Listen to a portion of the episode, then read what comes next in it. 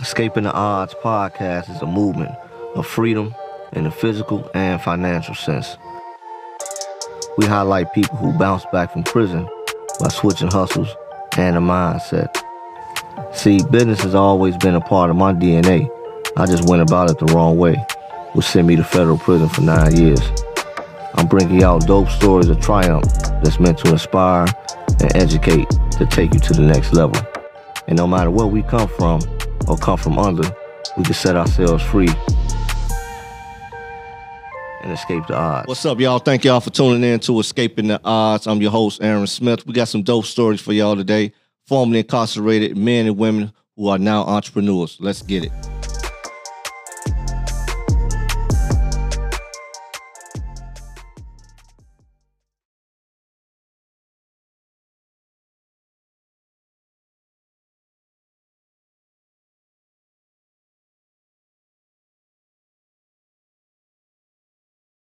Hear the stories of men and women switching hustles and escaping the odds through entrepreneurship after prison.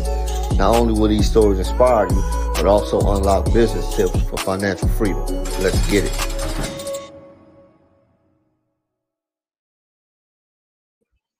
Thank y'all for tuning in to another dope episode of Escaping the Odds podcast, where we interview the formerly incarcerated who are now successful entrepreneurs. I got my main man here with me, Charles uh, D. Clark.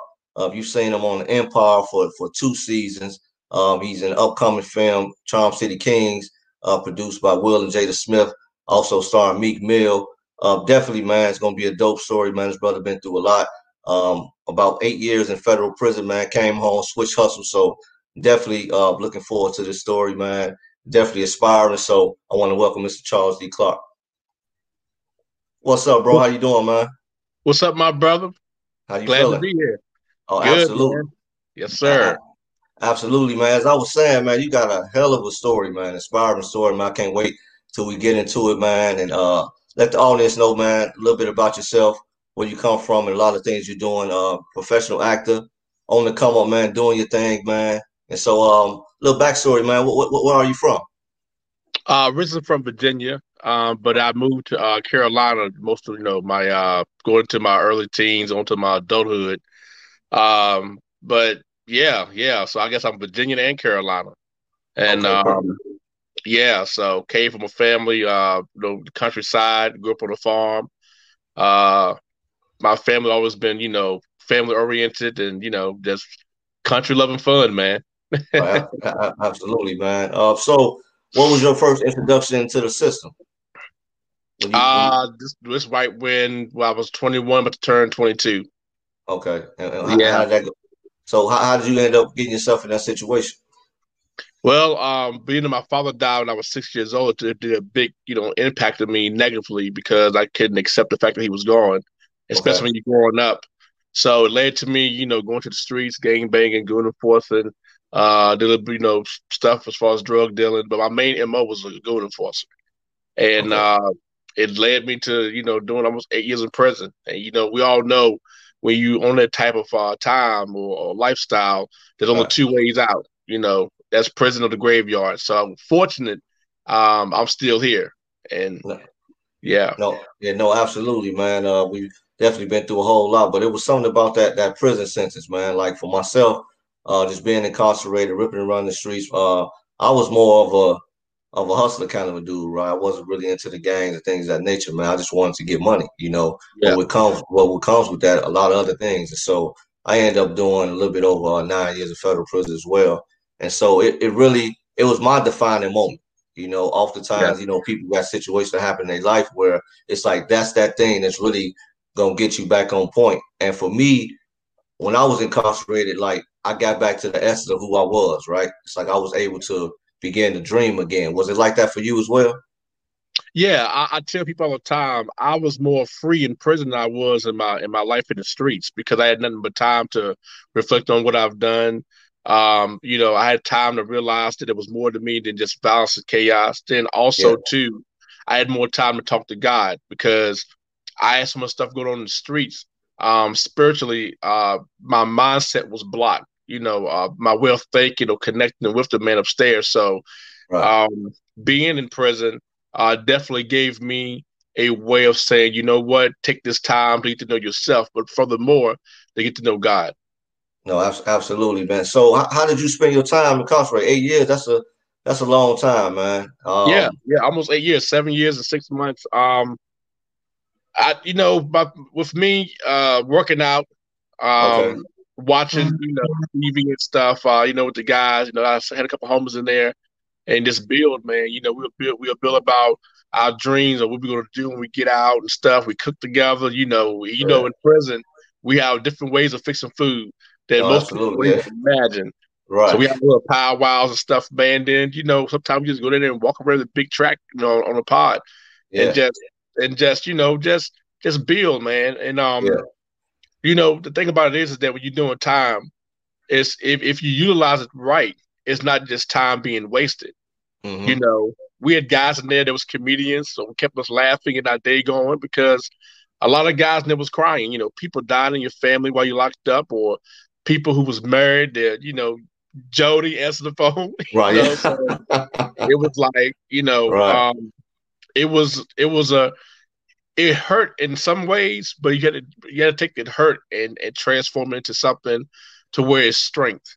Yeah. You got to find strength in your tribulations, and that's what I did. You know, so I met some of the, the, some of the greatest brothers ever want to meet. You know, people think, oh, you go to prison just as bad guy. Some people just made mistakes, and some people even stay in prison because hey, hey, hey.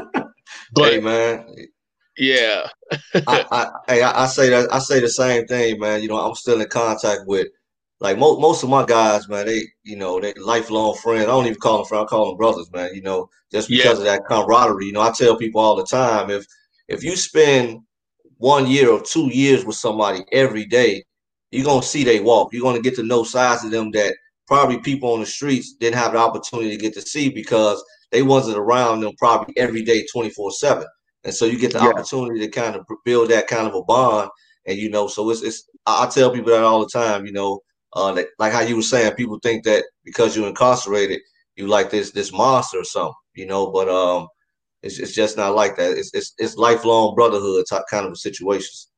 Oh of course. Everything is systematic um and understanding eh, you know if i mean you know every walks of life that people come from. So um, you know, to be around not just criminals or thugs or gangsters, but you in there with doctors and lawyers with their degree at Harvard who ran multi-million dollar Fortune 500 businesses, and then they right. give you all the game. You know, it's like wow, you know, this is like free college. You know, right. it ain't costing like you know thousands of dollars. You know, I got the same, you know, uh, intelligence and brilliance yeah. from those people from this format. So again, finding strength in your tribulation. I tell people all the time, and and prison was definitely something that if I didn't go to prison, uh, obviously I would, I'll probably be dead. And yeah. furthermore, just like what you have, you know, um, the testimony, that testimony, man, unlocks so many blessings. And I, I honestly believe that we had to go through it, you yeah. know, in order to master our purpose. Right, absolutely, man. So I always say that, you know, it turning your pain into your into your purpose. Yep. And that's and that's, that's absolutely what you did, man. You you told me something like in our in our conversation before that you utilize your size incarcerated in a different way, right? As you and yeah. I both know, sometimes you know people need protection. You know what I mean? It's just like exactly. you know you got weak people, you got the weak, you got the strong, right? It's like it's, it, it can be a jungle in certain situations, right? And yes, so, sir. but I like I like how you utilize your size opposed to utilizing it as you know, kind of like this big uh, as a threatening kind of a situation. Let's talk about that, like with, with, with, some of the men and women that no, some of the men, I'm sorry, that were um the corporate guys. So how, how was you able to work out situations with them in return for quote unquote protection? Well, you know, the thing about it is that um, some of the guys needed protection, some of the guys didn't need protection, but they assumed because of the, right. the atmosphere of prison. And you know, um, when they used to come to me or I, would be around them, I didn't start talking with them. You know, not don't threaten them. I mean, of course, I've never been a bully. Um, yeah. and uh, you know, they would you know tell me about you know their experience and what they had and what they're going to have when they get back out and the, the, the, the, the you know the college they've been to, the universities and all the accolades. I'm just like, wow, like you are like some kind of big, brilliant, you know, CEO. You know, all the stuff. You know, like okay, this is more valuable than money. So they used to, you know, when they get into certain situations or whatever, uh, they would come to me and say, "Hey, you know, I'll give you some money, or I'll buy you whatever commissary." And I said, listen to me. I said, I got money. I don't need your money. What I want is your brain. I want your intelligence. Give right. me what most people uh, dream of having. You know, yeah. I'm, I'm, ready to build my empire when I get. I'm ready to articulate and be, you know, intellectual and, and have certain conversations and build. Yeah. So they did that, and I, I was, you know, reading several books. You know, uh, you know, Greek mythology books. You know, books about you know how to you know what tie to wear to a certain uh, meeting or certain yeah. words, certain handshake. All these things that people don't take notice of on the outside. And when we think about it, we become civilian to things that are, are um, that's abnormal. Uh, mm-hmm. Just like we say, the military. The military is definitely not a normal place to be. So they look at, at people, regular nine to fives, people who have a traditional way of living as civilians, where mm-hmm. it's like in a prison. You know, you have your civilians and you have the people who's a master of their arts or whatever they're doing, and you learn from that. So um, I've just, you know, just sitting back, you know, we cook together. I'm asking about this type of word, what this word mean. They telling me how to, you know, network and how yeah. to, you know, parlay in, in different, you know, uh, atmospheres and Fortune 500 companies. I just absorb it all, you know, yeah. and and I've applied so much of that knowledge since coming yeah. to being in prison, and it's where it got me. So yeah. So so speaking of where it has has got you, did you ever imagine? You know, we always hope, right? We we, we always keep ourselves optimistic, right? We have these dreams, aspirations, and things of that nature. But go, take taking yourself back ten years, right, when you were incarcerated. Uh-huh. Did you did you imagine where you would be at right now? Had no idea. I, I, you know, you look at TV and see actors and stuff. You're like, oh, you know, that's Hollywood, it's L.A. or New York. And with me, I had all the attributes, and I think about it as, as we talking now. You know, when yeah. I was in the streets, I had to disguise myself as certain characters so I would never get caught in what I was doing. Oh. So I was already an actor then, you right. know. Um, when I had to study different scenes and different things in the streets, so I know how to apply myself when I put in the work. Yeah. That's acting. It just Absolutely. it was a negative way. Right. Um, when um people say certain things, I can remember the key points of that. That's acting because that's the things you have to have. You know, when you um doing scene study or script analyzation. So yeah. all these things, it was already predestined. And then my grandmother, as I you know, um, as a lot of people know, my grandmother is the reason why I became an actor because right. she the last moment of her life to show me that. And yeah. without my grandmother, I would have been an actor. I would have, there would have been no way possible I would even have that thought or that notion. Yeah. And um, you know, for people out there don't know, um, the, like seven or eight months before my release, my grandma came to visit me. I been, she didn't visit me the whole entire time because she didn't want to see me in those conditions. Right. But for some reason, her, her last trip, she wanted to see me. So when my aunt and uncle brought her up there, my aunt came to me and she's like, nephew, nephew, look at me, look at me, look at me, look at me. And I said, okay, what, what's going on? I see grandma. I haven't seen her in my whole bed. She said, Your grandma's dying. Your grandmother has dementia. She has three brain tumors. She thinks wow. the prison yard is a military base because my dad was in special forces. And she thinks that you are your dad. Whoa. And the doctor say that anything that she thinks, you have to go along with it. If you make her think otherwise, it'll put a strain on her condition. So for two and a half hours, I became my dad. I remember everything she told me in the past, everything that my family told me, everything that my dad's friends told me. I absorbed it, I acted it out. So when I tell people in my speaking engagements or events, my grandmother gave me my first audition. That's what that means. Right. For two and a half hours, I was my dad. And the CEO that was in there, he wasn't crying, but his eyes was real watery. And he said, Whatever you do, Charles, whatever you do, you need to be an actor. For you to sacrifice that moment with your grandmother and for her to do that, and you uh, performed and, and, and basically controlled your emotions, that yeah. was an Oscar moment. And that's what pushed me to be what I am today. So it was never about the money, being popular, or seeing mm. people, oh, I want to be an actor too. It was simply because she sacrificed her last, you know, uh, you know, days, you know, to come and let me know this is what it is. So mm. me doing what I'm doing as an actor uh, is paying homage to that, and also the platform was able to use my testimony to show people that it's people like you and I, brother. Uh, we we already you know took the um, the bullets. You know, I mean, we took the wounds. mm-hmm. to show people you don't have to be locked up to find your purpose. You know, so yeah. Man, that, hey, that was a remarkable story, man. Uh, I hear stories all the time, and that right there, man, that's that's that's worthy of a book. I know that's probably something you got in the makings down down the line, but you definitely got a hell of a story with that. Now, as you and I both know, those visits can be a regular visit can be kind of draining, right? Because yeah, it, it, it's really our, our way to escape from the yard, right? We get in, we get in a visit, and we can kind of like have some sense of normalcy, right?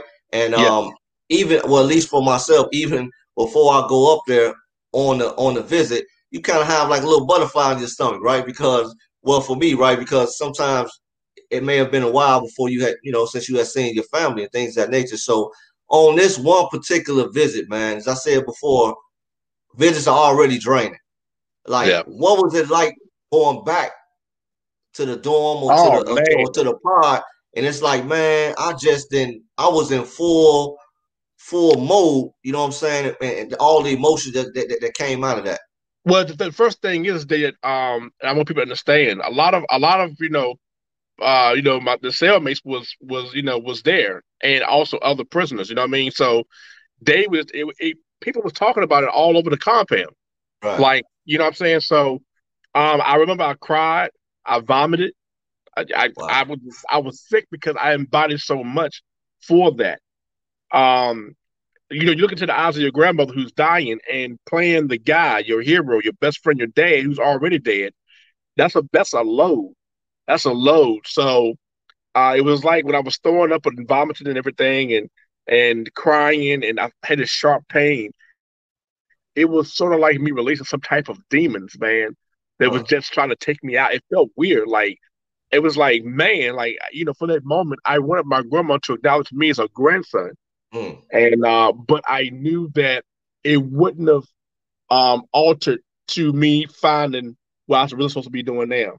Yeah. So I, you know, when my grandmother died obviously while I was in prison because I was I was hoping she would make it until I got out, but she mm-hmm. didn't. Um, she's she's smiling down on me. She, she, you know, she she's happy that I followed through with it, and um, you know, it's been a rough road. And I, I said to myself, as I was I was watching uh, Jamie Foxx when he was pulling his daughter and you know shouting his daughter out who was in the front row when he was yeah. when he won the Oscar for Ray, and then when he acknowledged his grandmother I said that's what I'm going to do. Yeah, that's absolutely. my that's my other motivation. So yeah, I'm just blessed, man. I'm blessed to to um to move forward.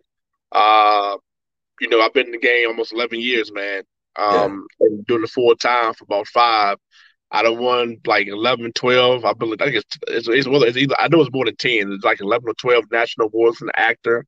So I'm ready. To, I'm ready to go for the worldwide, like the Emmys and Oscars, and I'm well on my way. Well on my yeah. way. And it's not for me to say, hey, look at me, I'm an Oscar Emmy winner. Well, I feel like when I win, I'm winning for everybody. I'm winning for people that's poor, people who is homeless. I'm winning for the people that's in the ghettos, mm-hmm. that's in the violent streets that we come from. I'm winning for those people who feel like they're not important enough. This is this is what be for them. It's bigger than me.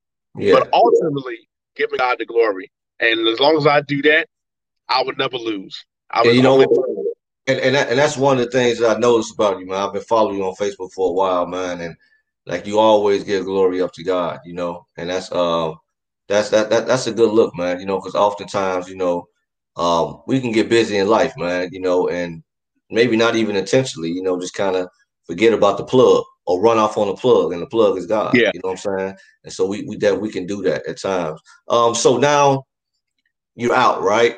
Um, seven, eight months later after that uh, Oscar winning performance in the visiting room, right? And so, like, what what was those first steps you you, kind of start to do to kind of to kind of bring that dream into fruition of being an actor? Well, you know, my first year out of prison, um, I landed a, a role in a small independent film, um, and that when once I got on that set and saw the cameras and the lights and the you know action, you know, and cut, and it, it became like systematic in my brain, like, oh my god, I'm loving this. That was just right. it was a matchstick, and that right there lit the I lit the on fire, you know, to the to the to the platform. And um I just did start doing background work. I did background work, little small studio film stuff here and there just to get my foot wet. Right. And then um I did a couple things with with TV One. uh, and the ID channel. That was the, my basis at the time for me to kind of build my foundation. But yeah. as everybody know, and it's all out there, Empire is what put me in the mainstream. Yeah. And that right there, I mean, like I tell them, I'm not saying that Empire was, if I didn't do Empire, that I wouldn't have progressed in my career. But I can say I wouldn't progress as fast as I have done because, you know, people have to understand Empire was the number one show in the world when I came in. It, it just went to another level. Um, beginning of season three, uh, and then yeah, season three and four, that was the highest record breaking episode um, seasons, you know, mm. in the franchise. So to come in and be a part of that, you know, I had people been hitting me up. I didn't have to audition for nothing from TV One or or, or you know, independent films, simply because I'm on Empire, and it's a business. You know, if you're part of a yeah. prime time show and you're being featured and, and, you know known from that, it brings that same you know impact and um market uh, the marketability to a um you know a project of anybody else's. So it's um, I mean, it's empire, man. I, yeah, I that's all right. no matter what I do, man, I done done tons of stuff, man, and still going. But yeah. Empire will always be a highlight. And you, you, know how it is, bro. If it ain't broke, you don't fix it. You know. No, I, I, absolutely not, man. And so, um, it was a unique situation how you kind of got that recurring role. Can you kind of can you talk about that? Yeah. yeah. Well, I want people to understand about how bad if you want something, um, what you do to get it. I drove uh, to Chicago from VA seven times in one month, 14 hour drive, which means going and coming is a 20 hour drive turnaround. Mm. Um, almost 2,000 miles. It's like like 1,900 or something. Yeah. I did it seven times out of my pocket, you know, from, you know, tolls and hotels and food and gas. So, and as an extra, you only get paid like eighty dollars for um, eight hours. So I wasn't seeing nothing. Um, and then the eighth time they called me, they had overbooked too many extras. But because they knew I drove so far, they sent me into another set. And I went to a set where Xzibit, um, that's when he was really that's when he that's when he went from a guest star to a season regular. He just got promoted, upgraded. And there was a, a place where uh, they were celebrating uh, uh, one of his uh, homies' um, memorials um, in the Sterling line. Mm-hmm. So when I got there, whatever, you know, I seen Xzibit, I saw the directors or whatever, they placed me, you know, in the crowd. And then another director came, the main director came and looked at me, kept going, just give me the eye and talking to some of his, you know, people on set. And he asked me, he says, man, you know, where you from? And I told him how far you know, I drove and told him, you know, about my, you know, um, you know how been time I've been on set, and then he was um he said, man, like you can hurt somebody, man, like you can you know like you know you can play one of the goons up there and all that stuff. I was like, well, I was actually was a goon the force in real life. He says, what? So they opened the door for me to tell my testimony. I told my yeah. testimony, and he was like, this is like awesome, like authentic. So one of the guys up there, I never forget, he had uh, dreadlocks, he had a crazy looking eye. He took me off the stage. He put me up there, did a camera test, and for that on that day, we, which was Xzibit's birthday, shout out to Xzibit, That's my bro. Um, we did. Uh, we went on set for 16 hours. Mm-hmm. Okay, and it was the best 16 hours of my life because those seven times previously on Empire, I never got seen. If you saw me, it was a blur. You didn't know it was me, which was good because then I came to get upgraded to be this. So I left there, and two weeks later, um, in, in that same week, um, because I was doing House of Cards too at the time. I got my SAG eligibility letter to become SAG, and like a couple of days, maybe two, I believe, two days after that, Empire hit me up and said, "We want to bring him as a featured reoccurring for the oh. entirety of Sean's character as his, one of his main goons." And wow. then once I did that, uh, going towards the third season, they said, "You know what? You are Shyne's front man." So they said, "We're gonna always have goons and people around, but you just right here, man." So you can literally go to Google and just put in uh Empire Shine Goon or Goons, S without an S, and everything come about me with with him. So it, it's it, it was it's gratitude that I, I pay homage to my Empire family. You know, Wild mm-hmm. turns to will be an Empire. Um, the three other people uh shouting them out as well: Steve D'Amato, Sanaa Hamri, and Carlito Rodriguez. Those are the people that really blessed my life. And um, I, I, you know, people ask me, "Do you miss being on that set?" It was the best set that I was on. Yeah, the mainstream. I'm always gonna, I'm always gonna miss, you know, my Empire family. You know, and and Taraji's getting her spit off. So, you know, people ask me, "Oh, you gonna be on that?" I don't know. Uh, but I'm right now supporting Taraji. She's a great sis, a great mentor, and um, as well as learning from Terrence and Xzibit. So life is good, man. Yeah. So so what so what do you tell people that may be apprehensive about telling that story, right? Because I, I had a situation like that where I had just come home and I had met my who's my mentor now. And uh, I was kind of giving him my backstory, but I was a little bit hesitant. I, I, think I was home for maybe three months, so I'm I'm super fresh out, and um, so I was still trying to get my get comfortable with telling people my my experience. And so he kind of pulled me to the side. He's like, man, you know what? You got to own that. You got to own that situation, you know. And so, and that's what you did. Although you had the look of being a goon and things of that nature, right? You you'll fit in this role, but I think ultimately it was your backstory, your real backstory. Oh yeah, that kind of kind of gave that credence to that role, you know. And so I just want, yeah. So so so, what would you say to people that may be apprehensive or may be ashamed about what they've been through and it could potentially kind of take them to another level. Well, we have to understand this. When we did what we did in the streets, we wasn't ashamed. So why would you be ashamed of, of the redemption part? Mm. Um, a story is not made to be, you know, put in a vault. A story is made to share with the world. Right. Somebody out there is who's about to be in the same situation or mm. is going in that situation might can you know cannot you know you know revive from that. They might end up getting killed in the graveyard. So mm seeing that, that you know that there's a way, there's a chance that hope is more than hope. Hope is is an introduction to a change. Mm. Um, it it's would give us our credence as as um as it when is you know it says in the Bible. I I, I ain't preaching, but I'm a man of God. and I love God. Um, but it says that many called, but few was chosen. And while you know we are the chosen ones, so you can't you can't fear. And we didn't fear people in the streets in our you know jurisdiction of, of you know our criminal world life, and and we did all these things or whatever. Why should we be afraid now? This is the time we need that same energy, that same energy we had in the streets, that same energy we had, you know, being, you know, if you're a thug or gangster or hustler, you know, going for whatever, whatever your your MO was in the streets. Now you have a chance to do it in a positive way. Have that same energy. Right. Share the world. You know what I mean? You ain't got to sell drugs anymore, shoot nobody. Now you can give away free knowledge. You can show people instead of doing drive-bys on your own people, you know, that you do drive-bys spiritually to the enemy. Mm-hmm. And, and, and and just and just man, live life, live life. Whatever you're passionate about, go for it.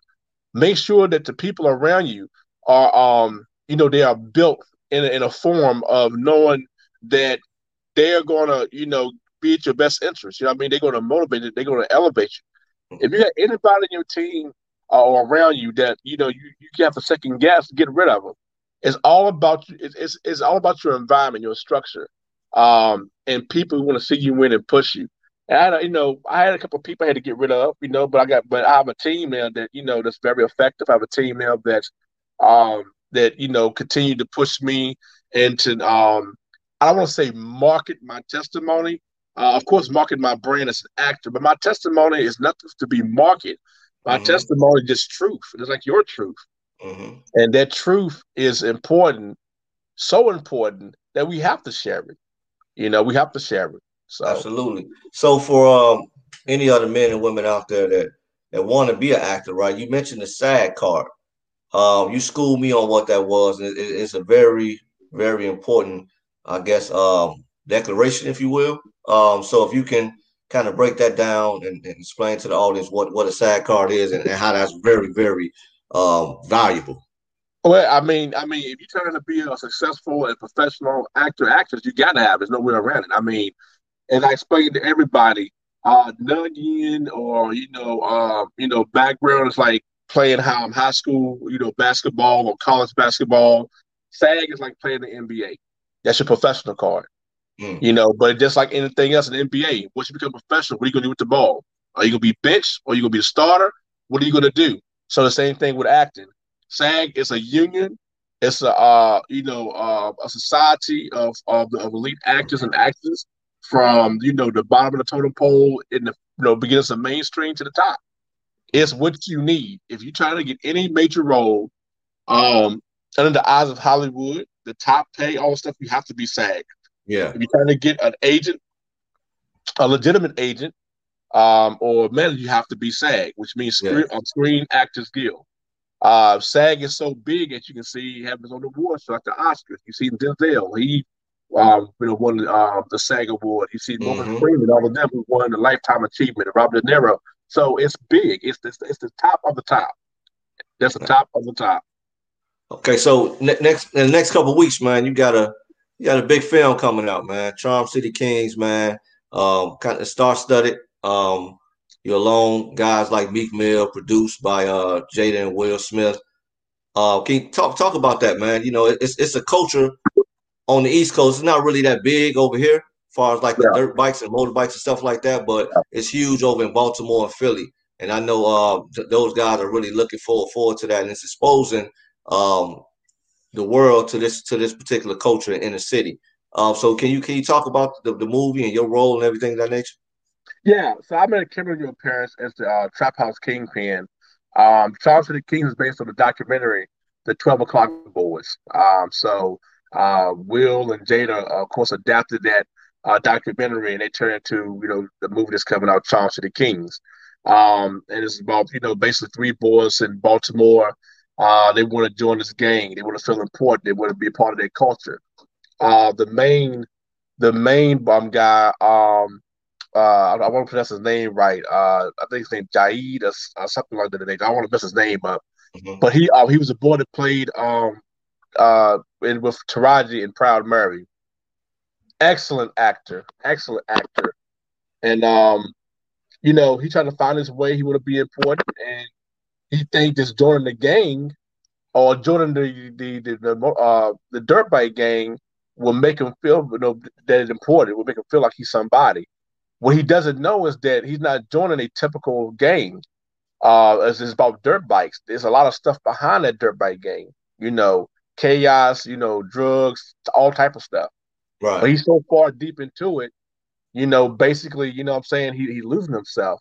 His mom is trying to get him, convince him not to do it. You know what I mean? Uh, you know, Meek Mills, who um, who's playing um, something like a, a, mentor to him, because Meek Mill used to be a part of the original Dirtbag gang um, in you know Charm City Kings. So there's a lot of um, roller coaster moments. Um, there's a lot of uh, wisdom to kids who want to join gangs uh, or, or, or, be important or feel part of a culture but sometimes it can be ultimately for the wrong reason. So it's gonna be it's gonna be man phenomenal, man. It's it's like the most anticipated movie coming to HBO Max.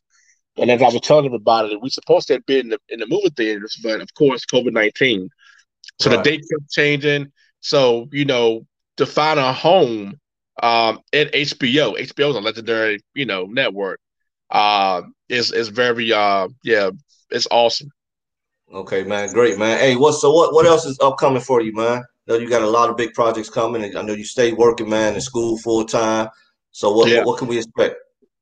Uh, I mean, you know, we um the developer wife. Uh, I play uh, a featured bodyguard on there. It's going to be on UMC, okay. and then the beginning of uh, next year it'll be on BET.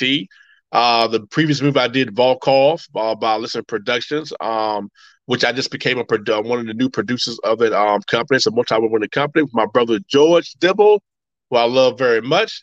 Um, like family, we bought the um, start back shooting again the uh, sequel um, called Volkov Origin. Mm-hmm. Um, uh, it's it's so much to get coming my way. Uh, the Disciples uh, by my family, 3HP, um, boss man Troy Edwards. Um, I am going to play a kingpin named Ja. Uh, that's going to be interesting, but it's not your typical gangster movie. It's a uh, it's it's a redemption factor from mm. uh, the streets to the kingdom, as the motto says on the uh, the promo, and um, also uh, working in with another production company called Never Too Young Productions by um, a good friend of mine, my sister Christ Marie. Uh, you know Donna, um, April, Jackie, uh, Kevin, uh, Kenneth. It's, it's it's a lot of people to name, but they yeah. know who they are. Uh, shout out to them, um, as family. Got a lot of bigger things coming from that. So I'm just blessed.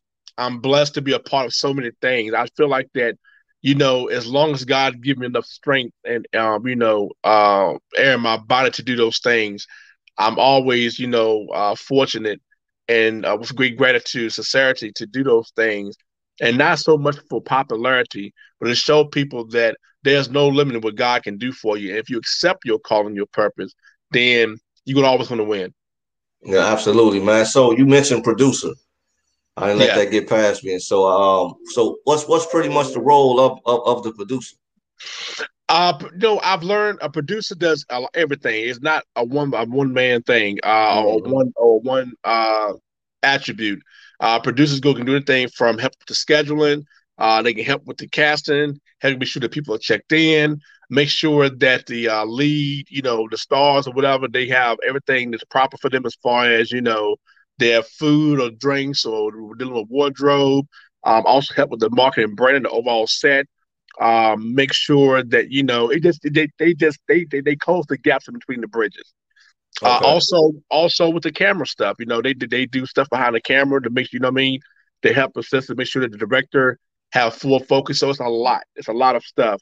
Everything that's I, I, I you know I tell people that if you want to be a great actor, and, and, you know you have to understand the business, learn mm. both sides of the camera. And I feel as though is that if I'm on the other side of the camera, I I got to do my job better as an actor because I already know what they're looking for. Mm. So, I, yeah. I, I, like I like that, man. So, last question, man. Your ideal role, what what does that look like? Um, I'll say anything that's that's inspirational. I don't do some stuff like like as far as faith based. Mm. Um, something that's totally away from me being the you know tough guy, gangster guy, whatever you know the the, the more sensitive side. I think mm. as an actor, uh, uh, you know, no matter how big you are or how dominant or masculine you are, the sensitivity of that shows a greater depth and range in what you can do as far as your working your craft. So anything along that lines, yeah. Yeah, great, great, great, man. Thank you, bro. Thank you. I really appreciate you coming on. It's been super inspiring. Where can the audience find you? I know you're on Facebook everywhere, but you got a Twitter, Instagram, uh, yeah. YouTube. Yeah. Yeah. The first thing I tell people is Google my name, Charles D. Clark. A lot of, of stuff that I'm attached to is on that. Okay. Uh, so it's my IMDb. Uh, my Instagram is, is real easy. It's Charles D. Clark 1980. And my uh, Twitter is C Clark Inspired, C C L A R K I N S P I R E, and the number seven. And um, yeah, and then of course on Facebook. But I, there's don't forget the D. It's Charles D. Clark because that's my name registered on the SAG. Anybody else, you might see a capital or a school teacher or whatever. okay, man. Well, thank, I want to thank everybody for tuning in to another dope episode of Escaping the Odds. My main man, Charles D. Clark. And um, you can find the, the podcast on Apple, Spotify, iHeartRadio. Uh, we got the YouTube channel going, uh, Facebook, of course, Instagram, Escaping the Odds Podcast. Also, um, escapingtheodds.com, where you can be able to review not only just this particular interview, but uh, 32 other videos as well. And so let's keep it rolling, man. We're here to inspire, unlocking freedom. Um, continue to like, subscribe, share, and uh, continue to support us as well. You know, opportunities over penitentiaries. That's what we like to say here. So uh, once again, bro, I thank you, thank you, man, for coming yep. through, man, and inspiring and um, let, letting the world know and helping change the narrative of what the formerly incarcerated looks like. And so, uh, but we be in touch, bro. Thanks again, bro. Appreciate you. You too. Salute. All right.